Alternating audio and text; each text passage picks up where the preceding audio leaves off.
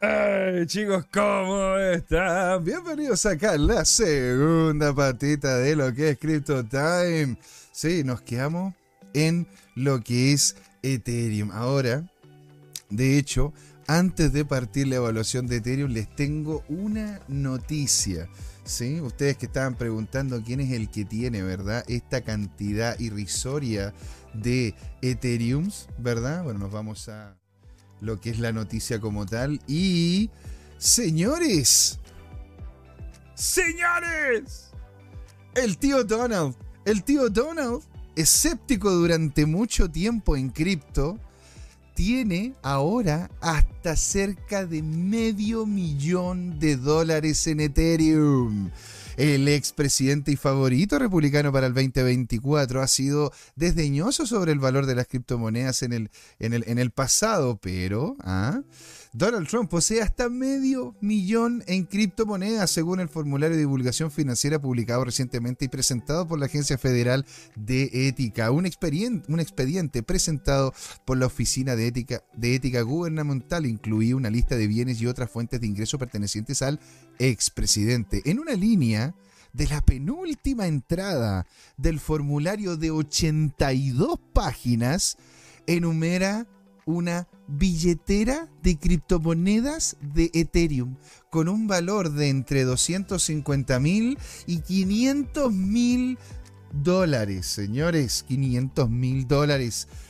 La billetera parece estar conectada a una línea de tokens no fungible que lanzó la campaña como parte de su intento de reingresar en la, el de la Casa Blanca del 2024. ¡Ah!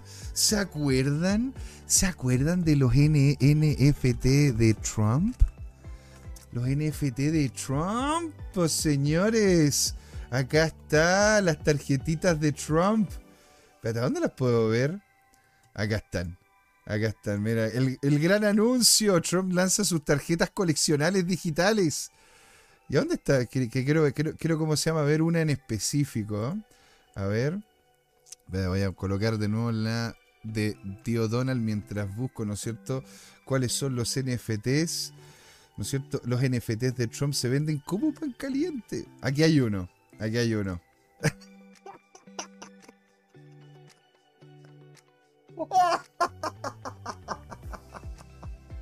El tío Trump ahí, dos pulgares arriba, lloviéndole oro, lloviéndole oro.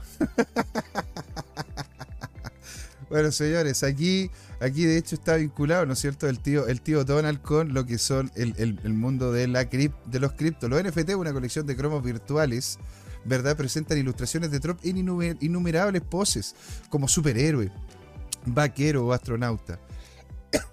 Se lanzaron por, por 99 dólares cada uno en diciembre del 2022. La venta de token despegaron en los meses siguientes, incluso después de la primera acusación por parte del Tribunal Estatal de Nueva York y antes de caer durante el candidato a lanzar su segundo lote en abril, que se derrumbó el, que, se, que, derrumbó el valor del primer conjunto. La las propiedades de Trump de una billetera criptográfica produce un contexto de comentarios históricamente críticos que han hecho sobre las criptomonedas, ya que cuestionó su valor de, de una manera similar a la, que, a la que sus rivales políticos en ese entonces, ¿no es cierto?, la tía Hillary, ¿no es cierto?, cuando estaba a cargo Trump, tuiteó solo una vez sobre las criptomonedas en julio del 2019 y dijo no era un gran fanático de Bitcoin ni de las otras criptomonedas. Scaramucci, director de comunicaciones de Trump de la Casa Blanca, dijo, dijo más tarde a Decrypt que sospecha de que el propio Trump no, fue el, autor del tweet ahora eliminado. Después de perder su candidatura a la elección del 2020, que le dijo a Fox Business en julio del 2021 de que Bitcoin, la primera criptomoneda y la más comercializada, simplemente se siente como una estafa. Y dejó claro que prefiere la moneda fiduciaria. ¿Sí? Pero ojo, ¿ah? El hombre no solamente tiene, ¿verdad?, impacto en lo que es el tema de las cripto, sino también el tema de los NFT, ¿no es cierto? Por el lado demócrata, bueno, ya sabemos, ¿verdad?, que Robert, que Robert F. Kennedy Jr. ha expresado públicamente su apoyo a las criptomonedas, al igual, ¿verdad?, que Ron DeSantis, señores. Así que ahora nos vamos a hacer la evaluación de lo que ocurre con el ETH. Vamos a ver qué es lo que pasa, ¿no es cierto?, con esta, nuestra moneda de infraestructura favorita. Si nos vamos a lo que es la semana, vamos a sacar lo que está acá abajito, ¿verdad? Aquí en la semana, como dice don Alejandro Máximo, es más fome que relatar un partido bueno, a ver, ya que está don Jorge aquí en la audiencia, no vamos a decir, pero vamos a decir, más, más, fome que relatar un partido de golf. Ya, podríamos decirlo. ¿Sí? Porque al final está completamente, estamos, lo, estamos viendo por semana, está en este momento, ¿no es cierto?, desde cerca del lunes 17 de abril, ¿verdad? Después de ese, ah, de ese falso, de ese falso fake out que intentó llegar, ¿verdad? Cerca de los 2150, que lo colocamos como una línea potencial, ¿verdad? Llegó hasta acá arriba, pero fue un falso fake out y volvió, ¿no es cierto?, a niveles lateralizantes. Entonces, si es que tomamos desde el inicio del 2023, al igual que Bitcoin, este se sigue manteniendo en este canal, ¿verdad? De corte, de corte alcista, pero ya con un ángulo inferior, porque anteriormente teníamos un ángulo de este estilo, ¿verdad? Un ángulo muy interesante un ángulo muy interesante porque se veía, se veía un potencial muy alto de subida, pero lo terminó rompiendo, cosa que no ha hecho el Bitcoin, ¿sí? El Bitcoin se ha mantenido dentro de su propio canal alcista. Ethereum flojito, flojito, y de hecho fue en esta última pelea la que se generó la última gran alza de Ethereum para hacer, la, eh, para hacer el reversal correspondiente. Si es que tiramos ¿verdad? un FIBO desde la zona baja de la vela más de la, de la vela de la vela rotunda, ¿verdad? que tuvimos, ¿no es cierto?, como alrededor de los 1650 y la llevamos hasta, hasta lo que fue en su momento cerca de los 2150, veríamos que tenemos ahora una pelea muy fuerte, ¿verdad? En los niveles altos, en los niveles altos que tendríamos que pasar y pasar con cuerpo, cosa que si llegase a ocurrir, ¿no es cierto?, a estos niveles, a los niveles de 2.000 dólares, podríamos estar rompiendo lo que, son, lo que son las varas de Bollinger y por ende volver a lateralizar, ¿sí? Pero ojo, estaríamos posiblemente viendo acá. A ver, vamos a dejar esto un pelín más chiquito, ¿no es cierto? Porque está demasiado grueso esto de acá, la, línea, la línea, buenísimo. Aquí, pau, pau, eso, una chiquita. Aquí vamos a colocar, ¿no es cierto? Una un segundo nivel y vamos a colocar lo que sería, ¿verdad? La dinámica bajista en caso de. Tiremos entonces ahora los volúmenes. Vamos a tirar un perfil de volumen desde lo que fue el inicio hasta acá. Y estamos viendo que mira cómo, cómo literalmente... A ver, esto lo agarré, lo agarré bien desde aquí. No, lo vamos a agarrar desde donde, donde empezó la subida. Claro, miren cómo, cómo, cómo respetó cómo respetó la volumetría, ¿verdad?, en la semana. Cómo respetó la volumetría en la semana, en donde aquí, al igual que Bitcoin, se em, están empezando a confluir nuevamente todas las, todas las medias móviles, la de 200, la de 100, la de 50, la de 25, la de 20, la de 5 y todas las demás, están confluyendo en este punto. Es decir, en esta zona de acá, ¿verdad? Que va a ser un punto importantísimo para Ethereum, ¿verdad? En esta franja que estaríamos viendo entre, entre los 1800 y los 1900, o sea, una franja de no más allá de 100 dólares, se estaría apretándose el precio, se estaría apretando al igual que un resorte para posiblemente tener una salida. ¿sí? A diferencia de lo que es Bitcoin en Ethereum, en el largo plazo, hablando semanal, no podríamos decir que tenemos una visión tan positiva. Ponte aquí ya ha sido rechazado una, dos, tres, cuatro veces, ¿no es cierto? Dentro de lo que es el contexto de la media móvil en el RSI. Por ende, es como que constantemente le estuvieran diciendo a alguien, no, no, no podéis pasar, no, te digo que no, te digo que no, y constantemente el mercado, independiente que no llegue a estar sobrecomprado, el precio ha sido de forma consistentemente rechazado. Entonces, podríamos, podríamos tener en este contexto, ¿verdad?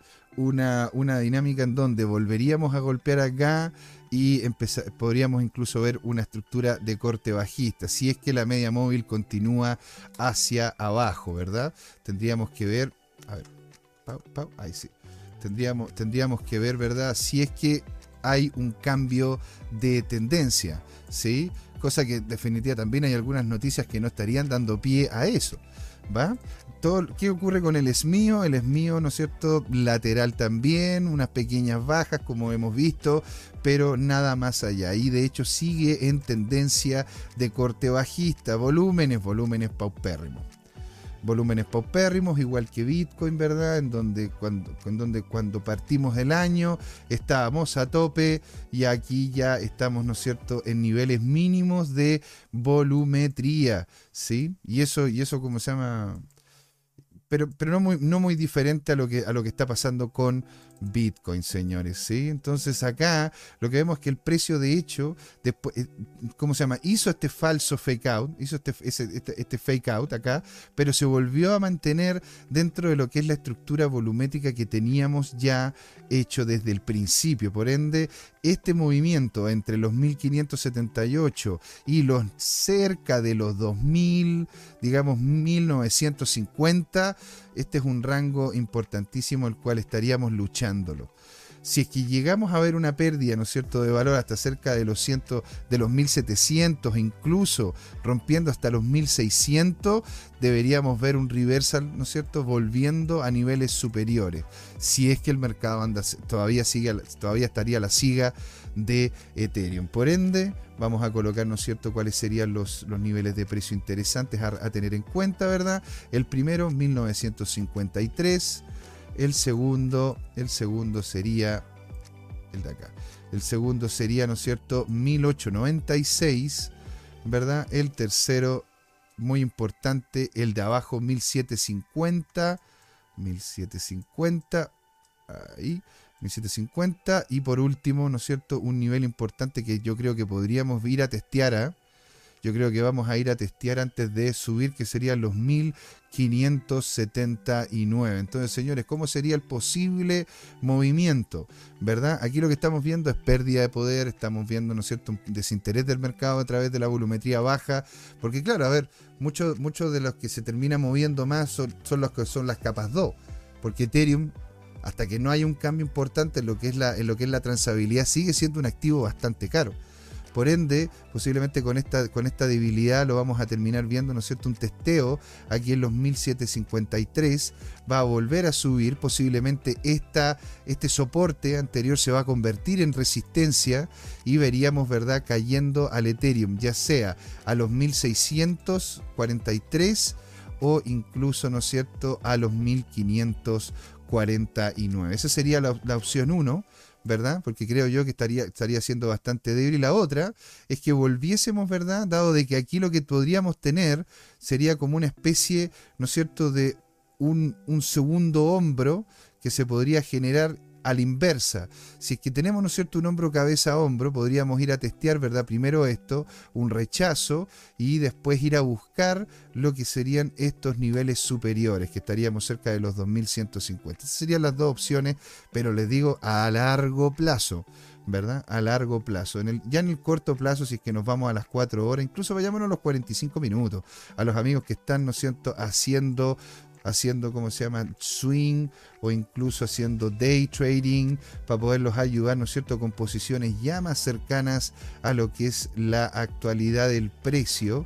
Vamos a acercarnos un pelín acá y claro, estamos viendo de nuevo una, el volver a retomar, ¿verdad? Esta resistencia, este soporte que antiguamente, que, que ya testeamos una vez. Estamos lateral, salimos de este canal bajista y si es que tiramos un FIBO, ¿verdad? Desde la, desde la zona baja hasta lo que podría llegar y ser, ¿no es cierto?, el potencial de subida, el potencial de subida que tendría, ¿verdad? A ver, ¿estoy bien? Sí, perfecto. Tendríamos entonces unas líneas acá que vamos a generar para ver hasta dónde podríamos tener en el day trading a lo que es Ethereum como tal, ¿sí? Vamos a quitar el, el, el FIBO y sí, Aquí también estamos viendo, estamos viendo debilidad, estamos viendo caída, estamos viendo poco volumen. Por ende, aquí dentro del poco rato, señores, caída, caída, levante, posible caída.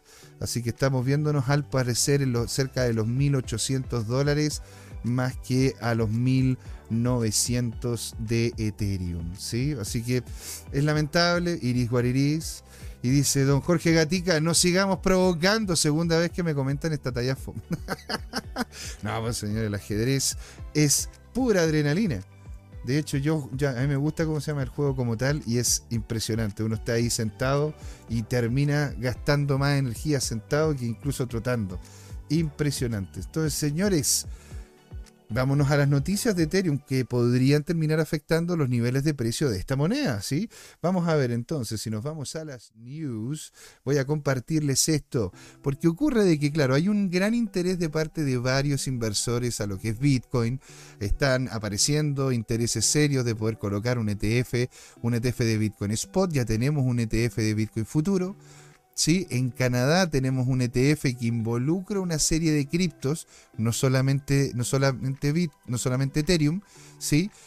Ahora, de solamente Ethereum, creo yo, y puedo estar equivocado, creo yo que no hay. De solamente Ethereum hay, hay, hay personas, hay instituciones que han comprado una serie de criptos y la han posicionado como, como un ETF, ¿verdad? De futuro pero no, no, no, solamente Ethereum. Si estoy equivocado, me lo comentan, me lo pueden comentar, ¿no es cierto?, ahí abajito del video. Ethereum, entonces, ¿qué pasa con los inversionistas? Los institucionales, ¿están tratando de evitar en Estados Unidos a Ethereum? ¿No les gusta Ethereum como una moneda de inversión a los, a, los, institucionales? Veamos qué es lo que ocurre, porque como Ethereum cotiza en este momento por debajo de los 2.000 dólares y es un rango, y en un rango estrecho, los inversores institucionales en los Estados Unidos miran hacia otras monedas en realidad y Ethereum lo dejan un poco de lado. El CPI de Ethereum reveló que los inversionistas institucionales en Estados Unidos han de hecho reducido su exposición a esta altcoin en el gráfico diario se vio que los comerciantes que mueven, ¿no es cierto?, diariamente este activo, distribuyeron, ¿cómo se llama? Se distribuyeron a otras tendencias de Ethereum. El Coinbase Premium Index, ¿no es cierto? El CPI de Ethereum cayó recientemente en un territorio de hecho negativo, lo que sugiere que los inversores institucionales en Estados Unidos han reducido su acumulación de altcoin en de esta altcoin en Coinbase. Esto según los hallazgos compartidos por el analista seudónimo CryptoQuants, The Greatest Trader, no sé, no sé si The Greatest, pero el hombre lo coloca ahí. El CPI es una métrica que mide la diferencia entre el precio de un activo de Coinbase y su precio en Binance. Cuando el valor del IPC de un activo, el índice del precio al consumidor de un activo, es positivo, indica una fuerte presión a la compra entre los inversores institucionales en Coinbase. Por el contrario, si la métrica es negativa, se puede, se produce menos actividad de acumulación en Coinbase. Eh, el The Greatest Trader, ¿no es cierto?, analizó el, el CPI de Ethereum en un promedio móvil de 30 días y descubrió que ha habido un cambio sustancial en lo que es el sentimiento dentro del mercado estadounidense, como demuestra la notable tendencia a la baja de este índice premium. Al momento de escribir este artículo, el CPI, el CPI de Ethereum fue negativo por primera vez durante el último mes con una lectura de 0.0027. Y ahí nos muestra, ¿no es cierto?, el gráfico. Es decir, el interés de parte de un de los institucionales, de, de, gente con fondos de inversión lo suficientemente potentes para poder hacer un cambio en las dinámicas de precio de este activo, están de hecho retacando. Y dice, según el analista, este cambio de sentimiento llama la atención, a llama la atención, ¿por qué? Dice, porque bueno, numerosos inversores estadounidenses son personas o entidades institucionales adineradas, y por lo tanto son capaces de influir en lo que estaba comentando. Ok, al, comentar sobre el impacto de la caída del CPI en el mercado de Ethereum, el analista agregó lo siguiente, dice, este comportamiento podría arrojar luz, una luz pesimista sobre las, las perspectivas de Ethereum. Implica que estos inversores podrían no estar inclinados en de hecho acumular Ethereum dentro de este rango de precios lo que posiblemente signifique un sentimiento bajista que prevalece en el mercado cosa que lo estamos viendo. O sea, en, sí tenemos un RCI que va para abajo, tenemos volúmenes muy, muy bajos, tenemos, ¿verdad?, un, un rompimiento del canal alcista que tenía desde enero. Entonces Ethereum está perdiendo cierto nivel de vapor, está perdiendo ínfula, excepto que empieza a salir algún otro tipo de cosas. Así que se empieza a utilizar Ethereum, ¿verdad? O incluso alguna capa 2 de Ethereum como como algo importante para la sociedad, ¿sí? Eso podría, podría ser, podría, como se llama, llegar a haber un cambio. En este momento, si es que hablamos de lo que comenta el gráfico, los estocásticos, lo vemos bajista. Y si vemos, ¿no es cierto?, lo que comenta el ámbito fundamental, también hay una serie de, una serie de dificultades. Yo no digo que Ethereum vaya a bajar inmediatamente, pero sí no, no, no está teniendo el punch que anteriormente tenía. ¿sí? No es que se esté perdiendo, sino que está justamente teniendo un punch mucho menor. Aunque la altcoin tocó la marca del precio psicológico de los 2000 en abril, desde entonces ha, ha tendido al sur, a bajar, para permanecer en un rango estrecho desde entonces. Esto, en cierta forma, ha erosionado la confianza de los inversionistas y ha causado que el sentimiento negativo de esta cripto regrese al mercado. Al, agosto, al 4 de agosto, las salidas de Ethereum en lo que va del año ascendieron a cerca de 76 millones de dólares. ¿sí? Los comerciantes siguen mirando hacia otro lado, comentan acá. En el momento de la, de la publicación, Ethereum ha cambiado de manos alrededor de 1.848 dólares, enfrentando una fuerte resistencia en los 2.000. ¿Se acuerdan esa franjita importante de ahí? Esa franja de liquidez importante en los 2.000. Eso está eh, eh, de forma consistente. Toca ahí y lo vuelven a echar. Toca ahí y lo vuelven a tirar para abajo. Por ende, al parecer la opción 1 de la caída está más cercana que la subida. ¿sí? Esto debido a su correlación estadísticamente positiva con Bitcoin, cuyo precio se ha mantenido entre los 29.000 y los 30.000 desde abril. Con la disminución de la acumulación entre los operadores diarios, los indicadores claves de impulso se, encontraban por debajo de los puntos neutrales en el momento de la publicación. Los índices de fuerza relativa, el RSI, fue un 4.36, mientras que el índice de flujo interno, ¿no es cierto?, se acercó a la zona del 26.31. 26.31 es bajito, bajito, ¿eh? señalando una, una mayor salida de liquidez del mercado de Ethereum. Su chain, su Shaking Money Flow fue negativo en el momento de esta publicación. ¿Qué significa esto, señores? De que al parecer los institucionales no están, en este momento por lo menos, porque todo puede cambiar si es que algo ocurre, ¿no es cierto?, dentro de la red de Ethereum, ¿verdad? Pero al parecer, ¿no es cierto?, los institucionales no están viendo en este momento interesante hacer inversiones en lo que es Ethereum como plataforma, ¿sí? Y para poder y para colocarle aún encima más información referente a esto, señores, y hay que tener cuidado al respecto.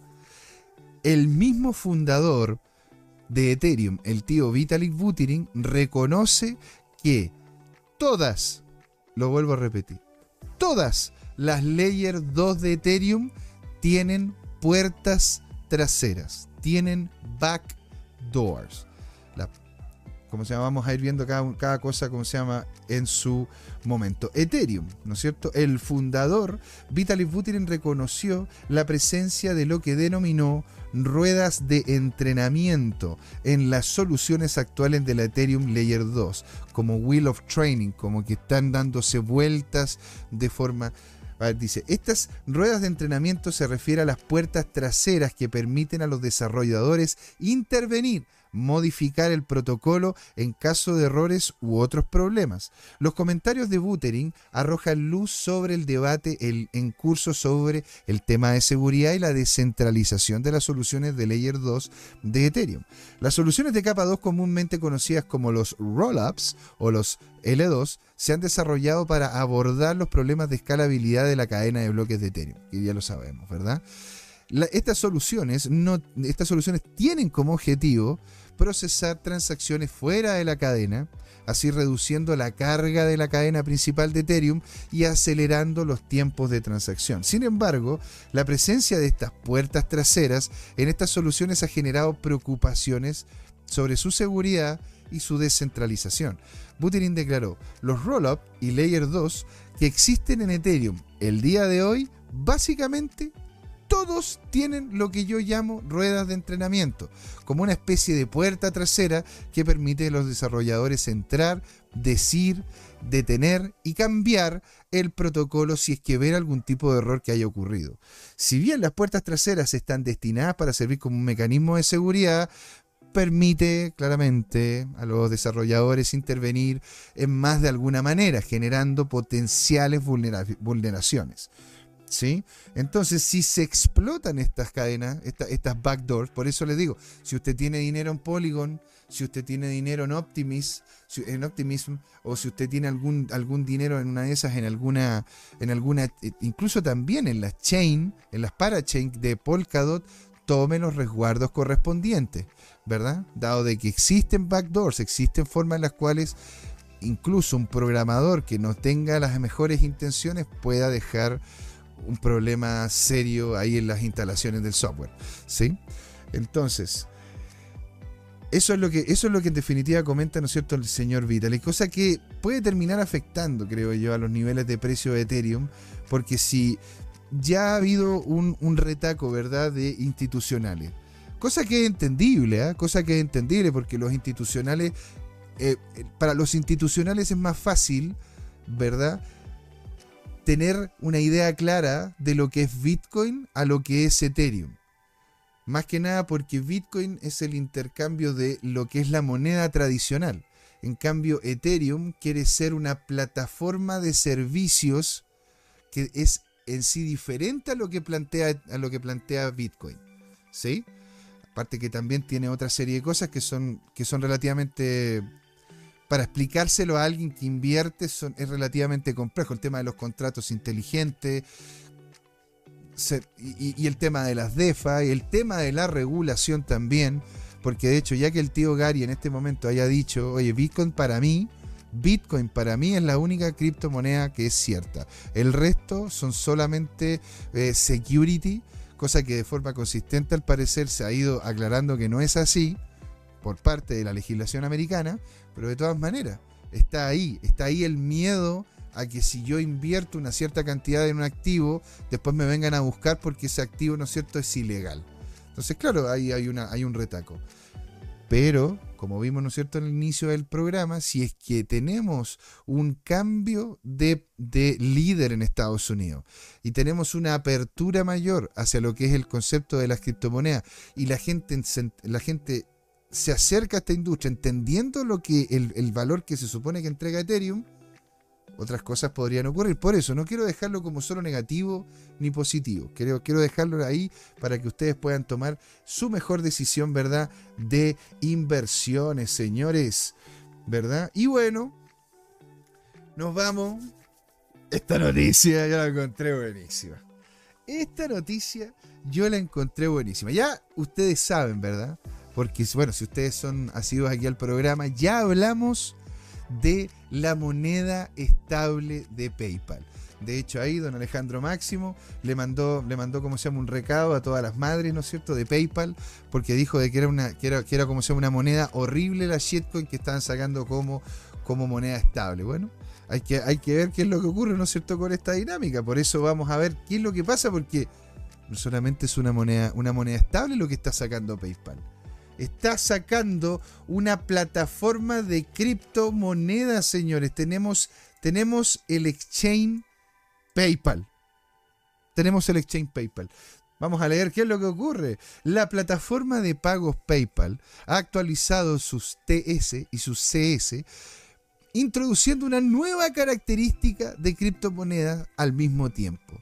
Cryptocurrency Hub el nuevo servicio de cifrado de PayPal que permite a sus usuarios mantener y realizar transacciones con Bitcoin en su cuenta de PayPal. Los términos y condiciones actualizados recientemente muestran los requisitos previos que los usuarios de criptomonedas deben cumplir antes de utilizar PayPal para sus transacciones con criptomonedas. Según PayPal, esta última característica también permitirá que sus usuarios puedan tener, comprar y vender criptomonedas como Bitcoin en, a su haber. Y otras criptomonedas también, mira tú. También actuará como una puerta de entrada para los usuarios que paguen bienes y servicios utilizando criptomonedas por medio de PayPal. ¿Sí? Y de hecho, ya ustedes saben, ¿eh? cosa que podría eh, sumar positivamente a lo que es la red de Ethereum, de que PayPal tiene su moneda estable sobre Ethereum. Así que aquí tenemos, ¿verdad? Eh, para los amigos que nos están escuchando en el, en el, podcast, tenemos el tweet de Ryan, de, de Ryan Cien Adams que dicen, este es el contrato de PayPal en Ethereum para lo que es su stablecoin. No puedo creer que pueda, dice él, hacer tuiteo de esto. Hemos, hemos, avanzado tanto, dice él. El hub, dice él, también permitirá a los usuarios realizar conversiones entre la, entre la moneda estable PayPal, recientemente lanzada, la PIUSD, y otros activos de criptomonedas, según la plataforma. Cualquier saldo en su Cryptocurrency Hub representa su propiedad de la cantidad de cada criptoactivo que se muestra no tendrá los criptoactivos digitales en su saldo de criptoactivos. Ahí me perdí. Ahí la verdad que desconozco. Cualquier saldo de sus Cryptocurrency Hub representa su propiedad de la cantidad de cada criptoasset. No se mantendrán los criptoactivos digitales en un saldo de criptoactivos. Bueno, tendríamos que revisar, ¿no es cierto?, qué es lo que dice esa plataforma. A medida que se implemente el Cryptocurrency Hub, la función se vinculará automáticamente a la cuenta del usuario de PayPal y desde allí podrán acceder a la, una, a la plataforma y las funciones que se ofrece. Vale la pena señalar que no todos los usuarios de PayPal podrán explorar Cryptocurrency Hub. En este momento PayPal decidirá el acceso de persona a persona, con ciertos usuarios teniendo acceso de acuerdo a su elegibilidad. O sea, uno va a tener como que querer tener esto, parece. Esto depende, comenta el, artículo, del saldo de la cuenta y si está en buen estado. Ah, ok. La información de identificación que los usuarios han incluido en la plataforma y el dispositivo que el usuario esté utilizando para operar su PayPal. O sea, depende de quién eres tú, cuánto dinero y dónde estás, estás operando tu PayPal. Si no, si no dónde, es cuándo y claro, ahí viene el control, ¿verdad?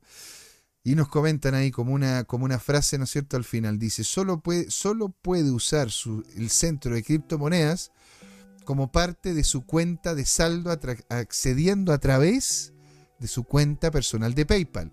Si reside en Hawái, no le permitiremos establecer un centro de criptomonedas en este momento. O sea, Hawái lo están dejando de lado. Señores, yo quiero saber qué es lo que opinan. Aquí Jorge Gatica nos dice, las institucionales llegaron ya. Y llegaron bailando ricacha. Uh. Bien por PayPal. Bueno, hay que ver, pues señor, porque de hecho de repente ocurre de que viene, viene, ¿no es cierto?, el tío, el tío, el tío Estado y le dice a PayPal, al igual como le dijo a una empresa americana como Binance US, usted no puede hacer esto. Pero yo no sé, ¿eh? Porque le permiten a Goldman Sachs con Coinbase, pero no le permiten a Binance. Le permiten, ¿no es cierto?, a PayPal con Ethereum, pero Ethereum es un security. Le permiten, ¿no es cierto?, a PayPal tener una moneda estable, pero no le permiten a Paxos. Entonces, entonces ¿de qué estamos hablando acá? ¿De qué estamos hablando acá? Esto, esto, de repente yo parto, ¿no es cierto?, las noticias súper super buena onda y todo, pero siento como que en el momento que voy comentándolas me voy calentando y es como... Bueno, veamos qué es lo que termina ocurriendo, ¿verdad?, con PayPal en esta dinámica, ¿no es cierto? Y bueno, eh, cosas, cosas positivas que podríamos ver, ¿verdad?, en relación a lo que es el criptomercado podríamos, ya que estamos a. Estamos unos 10 minutos, que se me pasa rápido. Se me pasa rápido el tiempo porque yo con ustedes lo paso genial, señores. Qué genial pasarlo aquí con ustedes. ¿No es cierto? Dice acá este gran artículo que está. Está ahí, ¿ah? calentito. Calentito porque de hecho las noticias sobre Cardano, señores, fuertísimas. Según Sentiment Data, el número de ballenas en esta moneda, esta moneda alternativa, esta altcoin, ha alcanzado niveles récord, a pesar de la caída del 35% de su capitalización de mercado desde su punto máximo hace cuatro meses. Las ballenas de esta altcoin han duplicado sus participaciones, señores. Cardano Whale desafía el sentimiento de mercado con su presencia creciente. A pesar de la caída del 35% del valor de mercado desde su punto más álgido, ¿no es cierto? Hace cerca de cuatro meses las ballenas de Cardano parecen estar duplicando sus explotaciones. ¿sí? El análisis de la firma Sentiment revela de que una tendencia sorprendente del número de ballenas con cerca de 100.000 hadas o más, que ha alcanzado la impresionante cifra de 25.294 personas. ¿sí? Este aumento de billeteras, el de alto volumen marca el número más alto de los últimos 16 meses y muestra que los jugadores clave continúan confiando en el potencial a largo plazo de Cardano. Cardano, una plataforma de cadena de bloques conocida por su enfoque en la escalabilidad, la sostenibilidad y la interoperabilidad, ha tenido un viaje lleno de baches estos últimos meses y no es joda. Y no es joda. Si bien la capitalización de mercado ha bajado cerca de un 35% desde su punto máximo. La acumulación constante de token de ADA por parte de titulares de billeteras más grandes pinta una imagen de hecho diferente, ¿verdad? El desarrollo es notable ya que, ya, ya que demuestran que a pesar de las fluctuaciones y preocupaciones del mercado a corto plazo, un número, señores, significativo de jugadores importantes continúan creyendo en el valor central y el potencial futuro de Cardano. Dado de que el mercado de criptomonedas sigue siendo volátil y está sujeto a cambios rápidos de comportamiento de las ballenas, podría ser un indicador importante de tendencias futuras de Cardano. Y otra noticia importantísima también de Cardano que hay que revisarla, señores. ¿ah? Hay que darle un ojito a Cardano. Aquí hay muchos que lo están dando por muerto. Yo y lo he dicho más de, alguna, más de alguna vez acá en este programa, aquí al frente de ustedes, y lo he dicho, ¿no es cierto?, dándole acá, yo creo que Cardano, el problema, desde mi punto de vista, es el tema de la tokenomía. Yo creo que Cardano como proyecto, como tecnología, como producto, como idea, está buenísima. El creador está completamente comprometido con, la, con, el proyecto. Tiene, un, tiene, una, tiene una cantidad de personas trabajando en él. Pero la tokenomía, la forma en la cual uno puede sacar la plata cuando quiere los stacking, la forma en la cual uno puede hacer eh, posicionamiento sencillo y sacar cuando, cuando sube un poco Cardano, hace de que siempre, siempre, por lo general, termine tirándose para abajo los niveles de precio.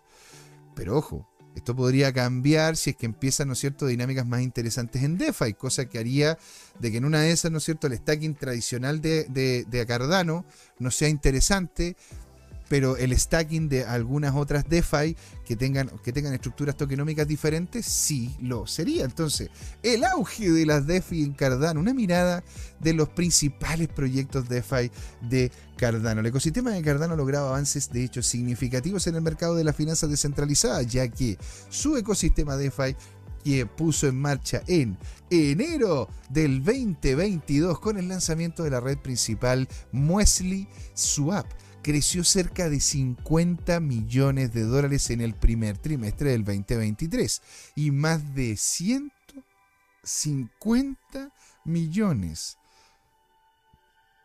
Un crecimiento anual, de, eh, como crecimiento anual hasta la fecha, cerca de un 200%. Principales proyectos DeFi de Cardano. Aquí les exploramos, aquí exploramos algunos de los mejores ecosistemas DeFi de Cardano en función de su TVL la actividad del usuario, eh, la actividad del usuario y otros factores clave, ¿no es cierto? Mini Swap, que es el del, de hecho, el que yo ocupo. este es el que como yo. Miniswap es el DEX más grande de Cardano. MinSwap es el DEX más grande de Cardano. ¿No es cierto? Es un intercambio descentralizado que permite al usuario intercambiar una amplia gama de criptomonedas y proporcionar liquidez a la granja de múltiples grupos de mecanismos de cultivo, rendimientos automatizados que brindan a los proveedores de liquidez LP el mejor rendimiento de la red, ¿verdad? Ofrece más de, 200, de 2.500 grupos divididos en cuatro tipos, monedas estables, productos constantes, perpetuos, ¿no es cierto? Productos múltiples, activos múltiples y grupos dinámicos, cada uno de los cuales muestra un API, rendimiento anual eh, potencial anual, ¿no es cierto?, eh, de, los, de los LP y una estrategia de agricultura, ¿no es cierto?, de farming de rendimiento automatizado que reubica el porcentaje de liquidez que proporcionan los, los, los LP en las piscinas de mejor rendimiento. También está Indigo, que es otro, otro muy bueno, pero la diferencia es que aquí, de hecho yo este también lo he ocupado, utiliza sintéticos si usted, bueno, si usted quiere saber, ¿no es cierto?, qué es lo que son los sintéticos, nosotros tenemos una explicación en uno de los programas, en uno de los programas donde estuvimos viendo a Synthetics. ¿Qué es un sintético? Un sintético es la creación de un activo en la blockchain teniendo, ¿verdad?, la validación de que ese activo se tiene en, entre comillas, la vida real. ¿Qué significa eso? De que usted puede crear una acción de Tesla si es que usted tiene un cierto nivel de acciones de Tesla como colateral. ¿Sí? Es lo que pasaba con el protocolo Mirror, lo que ocurría, ¿no es cierto?, con Synthetics, lo que también pasó con Cuenta y otros más que intentaron, ¿verdad?, crear sacando un ecosistema vinculado a los sintéticos. ¿ah? Líquido también, otro muy, muy buen DeFi. De hecho, ¿cómo se llama? Está, y esto está auditado por Vacuum Labs, cosa que da un poquito más de, tranquilidad, porque en definitiva... Eh, se puede decir de que ellos tienen realmente los fondos y están estaqueados en algún sitio en donde ellos no solamente tienen, ellos, ellos son los únicos que tienen acceso a esas cuentas o personas, o, personas que tienen, los, que tienen el nivel para poder tener acceso a esas cuentas en relación a los protocolos. ¿sí? Entonces, los protocolos de la tasa de interés de custodia de código abierto se hacen los préstamos DeFi más fácil y asequibles para toda la cadena de Cardano. También otro que hemos visto, ¿verdad? Con Don Patricio Ibarra los días viernes, que es DJed, que es el abuelo de las el abuelo de stablecoins, ¿no es cierto? El la, la stablecoin, una de las stablecoins, ¿no es cierto? En Cardano más antiguas que hay y que todavía se utilizan, ¿sí? ¿No es cierto, DJ? El protocolo de criptomonedas estable con respaldo criptográfico de múltiples cadenas. Utiliza un sistema algorítmico de multidivisas para garantizar la estabilización de los precios, en el que los usuarios compran y venden Shen, la moneda de reserva del protocolo, según las condiciones del mercado para mantener la paridad del dólar con DJED, mientras obtienen una parte de las tarifas de transacción de, en el grupo de reserva. También DJ está respaldado por ADA, es decir, DJ está respaldado por ADA y tiene sistemas, ¿no es cierto?, de compensación algorítmica con, relación a otras criptomonedas. Windriders, sí, este, también es muy, muy bueno. By, by, by Finance, ¿no es cierto? y el intercambio Muesli, ¿no es cierto? El intercambio Ice Cream. Y aquí, como se llama, de hecho, se los voy a dejar acá. Me lo voy a dejar aquí, ¿no es cierto? Para que en el mismo chat, porque este artículo yo lo encontré buenísimo y quería que lo pudiesen revisar ustedes, porque la verdad que Cardano es muy interesante, tiene dinámicas de stacking muy interesantes y de hecho el costo de las transacciones son sumamente bajos, por ende tiende a ser muy interesante también en ese sentido. ¿Va? Y bueno, este, por una, la última noticia, creo yo que voy a, voy a nombrar, porque ya estamos a puertas de hacer término de este programón de Crypto Time. Muchas gracias a todos los que han estado ahí, ¿no es cierto? Es para el amigo Tomicro. Esto es para usted, Tomicro, ¿no es cierto? Porque vi, vi algo que pasaba con Dogecoin, lo leí y me llamó un montonazo la atención, señores. ¿eh? La fecha de la misión lunar Doge 1 de Dogecoin se fijó para el del 15 al 20 de noviembre. ¿Cómo? ¿Perdón? ¿Se va a lanzar una misión lunar? Sí, señores. Según el desarrollo de última hora, el comunicado de prensa afirmó que la fecha de lanzamiento de la misión lunar Dodge 1 es el 15 al 20 de noviembre. Donde literalmente están mandando Dodge a la luna. Literal, literal. La misión Dodge 1 es la primera misión lunar comercial totalmente pagada en Dogecoin. Ha confirmado su fecha de lanzamiento. no puedo con esto. Cuando dicen, cuando me dicen, bueno, pero ¿por qué a ti te gusta la ficción? Porque quiero pegarme un descanso de lo que ocurre en la realidad. porque la realidad tiende a ser incluso más loca que la ficción. Anunciada por Geometrics Energy Corporation y SpaceX en mayo del 2021, la misión se lanzará el cohete SpaceX Falcon 9 como vehículo compartido en la misión NOVA CIM-1. En la misión conjunta entre Intuitive Machines y la NASA, la misión Dodge 1 incluirá un satélite cúbico de 40 kilos que orbitará la Luna, recopilará información espacial de la Luna utilizando sensores a bordo, una cámara y hará en la corteza de la luna el logo de Dogecoin. No, no, mentira, mentira. Eso, eso lo acabo de integrar yo. No, no, el logo, el logo no. el lanzamiento de Doge 1 estaba originalmente programado para primer trimestre del 2022, pero se rechazó debido a los rechazos de la misión NOAA C y SpaceX. Sí, así que señores, para los fanáticos de para los fanáticos, ¿verdad? De Dogecoin, y para usted, pues, don Jorge, que, tiene, ¿no es cierto? Yo, yo como custodio, como cuidador de sus millones en Dogecoin. para que nos podamos pegar un viaje, para que nos pegamos un viaje a la luna. Llevamos, un, llevamos ¿no es cierto?, un pendrive con, Bitcoin y llevamos el Bitcoin a la luna, pagado con Dogecoin. Me cago en Dios. Y don, don, Jorge dice, hey el Tomicro. Y dice, ¿cuántos trillones de Dogecoin existen? Muchísimo. Existen billones de trillones de cuatrillones. Una cosa así. Bueno, señores, y una de las cripto que revisamos acá. Ya con esto ya termino, termino, termino. Ya con esto ya cerramos el programa para, poder, para poderlo dejar en completa libertad. Señores, una cripto que revisamos acá que la compartimos en la moneda de la semana y que de hecho se la comenté a don Jorge se la comenté a don Jorge. Miren lo que es esta noticia. Precio de H-Bar se dispara a medida de que Fed Now, la CBDC de Estados Unidos, agregan soporte para Hereda. ¿Sí? El precio de Hereda subió más de 0.0 subió a más de 0.065 el lunes por la mañana. El lunes por la mañana, la FedNow ha integrado soporte para Drop Inc., una plataforma impulsada por Hereda, que ahora se une a la lista de proveedores del servicio de la Reserva Federal. El precio de Hereda se disparó a más de 0.065 el lunes por la mañana, hora del este, cuando la criptomoneda lideró las, las 10, las 100 monedas principales por capitalización de mercado. Según los datos de CoinGecko, el aumento de precios de Hereda estuvo acompañado con un asombroso aumento del 1290 en su volumen de operaciones de 24 horas a las 11 a.m. de la mañana. La, la, criptomoneda cuyo precio había caído por debajo de los 0.06 la semana pasada subió un 17% al aumento eh, al momento de escribir el artículo, con un 25% más allá en los últimos 30 días. Ahora, ¿por qué ha subido HBAR hoy?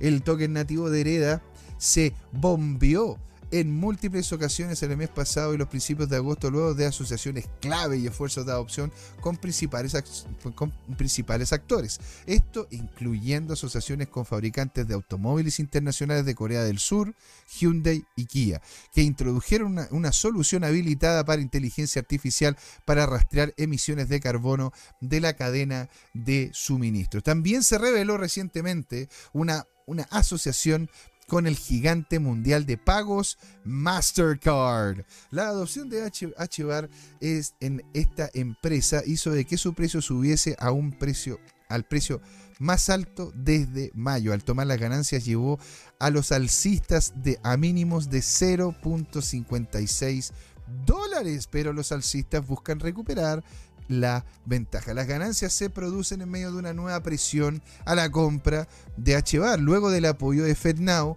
la reserva para Drop-In, una plataforma impulsada por Hereda.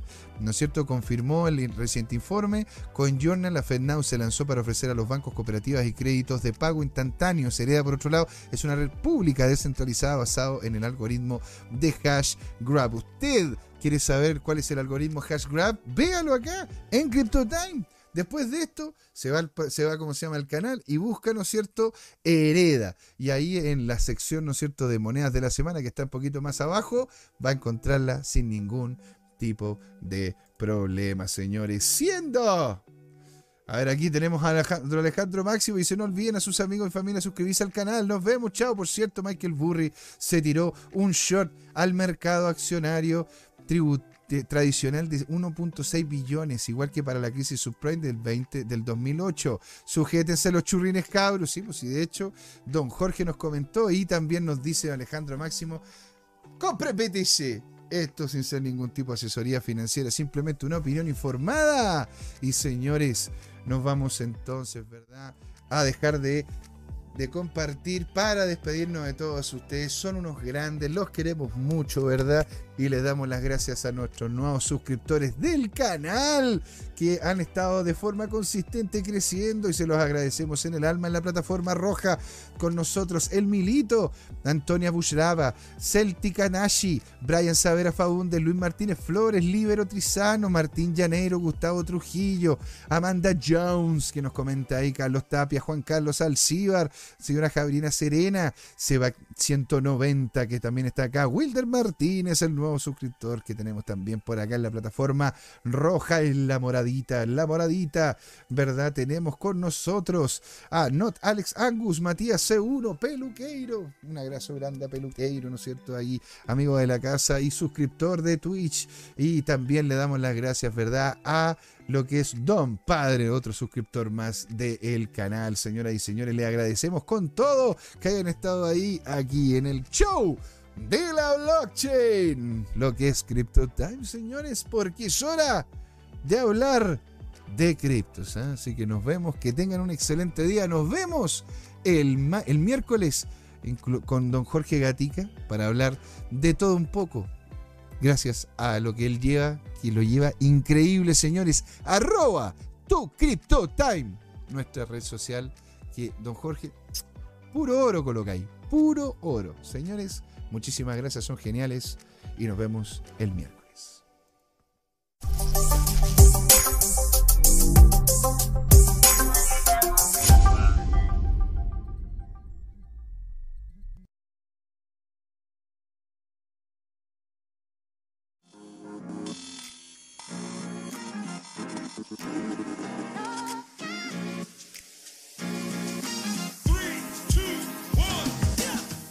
Sido largo este camino. Tal como el Bitcoin, las criptomonedas. Lo que me hace pensar, ¿qué va a pasar en adelante? ¿Seguirá una suya más empinada? ¿O vendrá un abismo a la vuelta de la esquina? No lo sé, pero lo que sí sabemos es que Crypto Trading Time tiene una nueva temporada. A partir de este y todos los domingos, desde las 8 de la noche hasta las 10, podrán pedirme todos sus activos favoritos como Bitcoin, Ethereum, Binance Coin o alguna stablecoin como Tether o USDC para analizarlo en vivo e indirecto conmigo, Luchito González. Así que no se olviden, cada domingo en Crypto Time tendrá su nuevo programa favorito, Crypto Trading Time. ¡Saludos!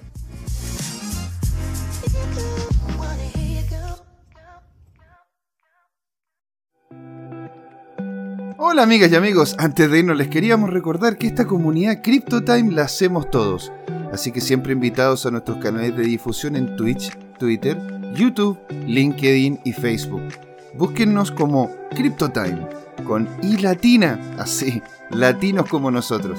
Los esperamos para intercambiar información, hacer nuevos amigos y conexiones en este hermoso mundo del blockchain y las tecnologías descentralizadas.